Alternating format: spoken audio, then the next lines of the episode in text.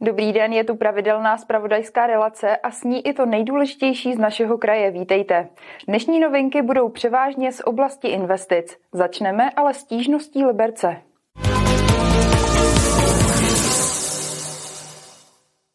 Liberec chce podat stížnost k ústavnímu soudu. Důvodem je zákon o rozpočtovém určení daní. Přesně je příloha, která určuje přepočítávací koeficient. Liberec se domnívá, že jeho podoba není v pořádku. Liberec aktuálně hospodaří zhruba s 3 miliardovým rozpočtem. Většinu peněz městům přerozděluje stát, a to podle koeficientu, který je zakotvený v zákoně o rozpočtovém určení daní.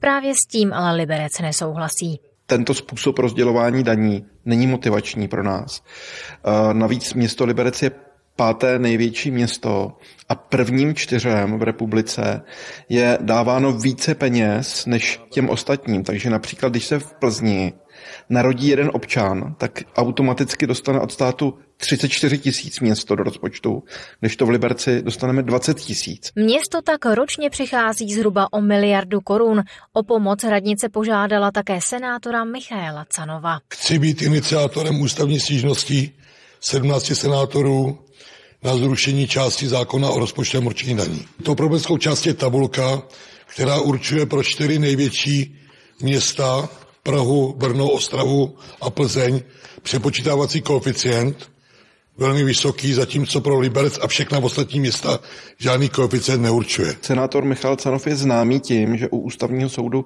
už nebyl poprvé, byl mnohokrát úspěšný. Pan senátor Canov také rovnou vybral i právníka advokáta, který by úspěšně ústavní stížnost sepsal a měli bychom ji zhruba třeba do čtvrt roku mít hotovou, no a pak začít u ústavního soudu se stěžovat. Jak dlouho celý proces potrvá, není jasné. Prý to mohou být týdny, měsíce, ale i roky.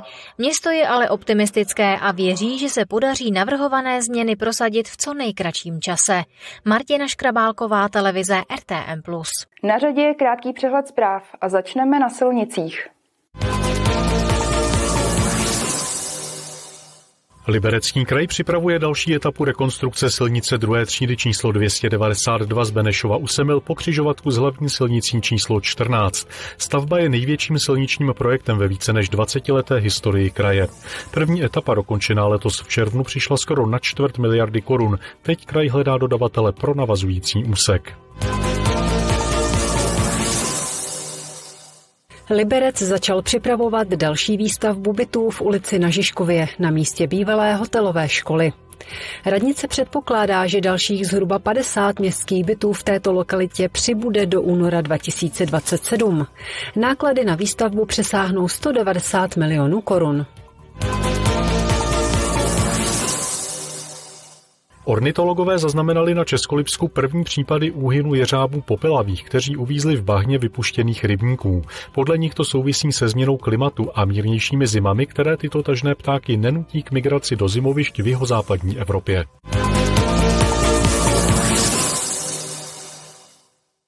Libereckému kraji se konečně podařilo najít zhotovitele na rekonstrukci mostu přes jezeru v Semilech. Zakázku za zhruba 80 milionů korun vysoutěžil až na potřetí. Práce na rekonstrukci začnou v Dubnu. Soutěž na zhotovitele rekonstrukce mostu v Semilech vyhlásil Liberecký kraj na začátku letošního roku. Všechny nabídkové ceny ale byly o 30% vyšší než maximální přípustná cena. Úspěšný nebyl ani na podruhé, kdy soutěž zopakoval se stejnou částkou. V září proto zkusil štěstí ještě jednou a tentokrát se povedlo. Soutěžilo jsme za částku nižší, než jsme předpokládali, zhruba kolem 80 milionů korun. Dostali jsme 8 nabídek, kde to rozpětí eh, bylo zhruba kolem 10% cen, takže je evidentní, že ta cena odpovídá nějakým reálným eh, možnostem a stavbu bychom měli eh, zahájit v Dubnu. O rekonstrukci mostu se město Semily snaží asi tři roky. Jeho stav už je špatný, navíc ani nesplňuje parametry pro pěší. Na chodnících se tu dva lidé vyhnou jen obtížně. Do zahájení prací zůstává zůstane most plně funkční. Město Semile postavilo úplně nový most, který je vlastně připraven jako objízdná trasa v řekách na sídlišti, takže ta doprava se trošku rozmělnila, není už ten most tak zatížen, ale hlavně tím, že dojde vlastně v příštím roce k výstavbě úplně nového mostu, tak výsledkem budou dva nové mosty přes jezeru Semile. V rámci rekonstrukce dojde také k výstavbě pilířů, které umožní vybudování cyklostezky. Investorem demolice a realizace nového mostu je Liberecký kraj. Město Semily zaplatí chodníky, osvětlení a schodiště. Kateřina Třmínková, televize RTM+. Další zpráva se týká financování plánované rekonstrukce libereckého plaveckého bazénu. Liberec chce od Národní sportovní agentury získat 139 milionů korun na miliardovou modernizaci městského bazénu. Kvůli tomu se příští úterý mimořádně sejde zastupitelstvo, aby schválilo závazek spolufinancování v rámci žádosti, kterou bude město předkládat. Ředitelem zdravotnické záchranné služby Libereckého kraje zůstane dalších šest let Luděk Kramář, který ji vede od roku 2017. Své místo obhájil ve výběrovém řízení. Za posledních šest let prošla záchranka pod Kramářovým vedením kompletní přeměnou. Stabilizoval si její personál a také se obnovil vozový park. Skláři a šperkaři o víkendu otevřou více než tři desítky ateliérů a dílen v celém křišťálovém údolí. Návštěvníky přivítají i Turnovské, Novoborské a Kamenicko-Šenovské muzeum a mini muzeum skleněných betlémů v Železném Brodě. Lidé se tak mohou naladit na nadcházející sváteční období.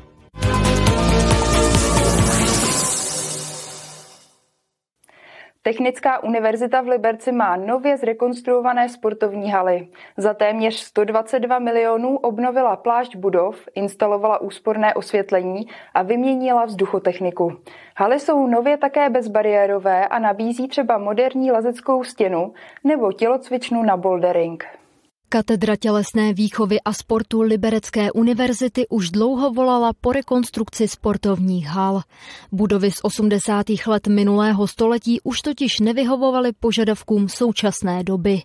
Letos v listopadu univerzita představila výsledek svého několikaročního snažení. Prakticky kromě eh, skeletu jsme museli zrekonstruovat většinu věcí, protože jsme museli zrekonstruovat všechny vnitřní sítě a samozřejmě ta budova měla obrovskou energetickou náročnost, takže se výrazně snižovala energetická náročnost celé stavby. No a jsou tady i nové palubovky, ne teda úplně celoplošně, nicméně udělali jsme všechno pro to, aby po téměř dvou letech, kdy se tahle ta stavba sportovní nedala používat, tak studenti studenti tady měli co nejlepší prostředí. Haly jsou nyní bezbariérové. Studenti tu mohou provozovat celou řadu sportů. Tady jsou možné všechny sálové sporty. Potom se tady také hraje badminton a v horní hale se ještě cvičí sportovní gymnastika. Mně se moc líbí, jak je tady spoustu jako rozmanitý to velký stěny a jsem za to velmi rád. Já jsem tady byl zatím dvakrát a fakt se mi to moc líbí. Je tady všechno nový a je to pro nás prostě skvělý pro všechny studenty. Určitě ta lezecká stěna je skvělá, dole je bouldering a hráli jsme tady netradiční sporty, jako je kingball a brandball a volejbal se tady dokáže hrát všechno možné, je to super. Sportovní haly slouží nejen studentům a zaměstnancům univerzity, ale také sportovním oddílům a klubům z celého regionu. Pravidelně se zde konají třeba volejbalové, basketbalové nebo futsalové závody.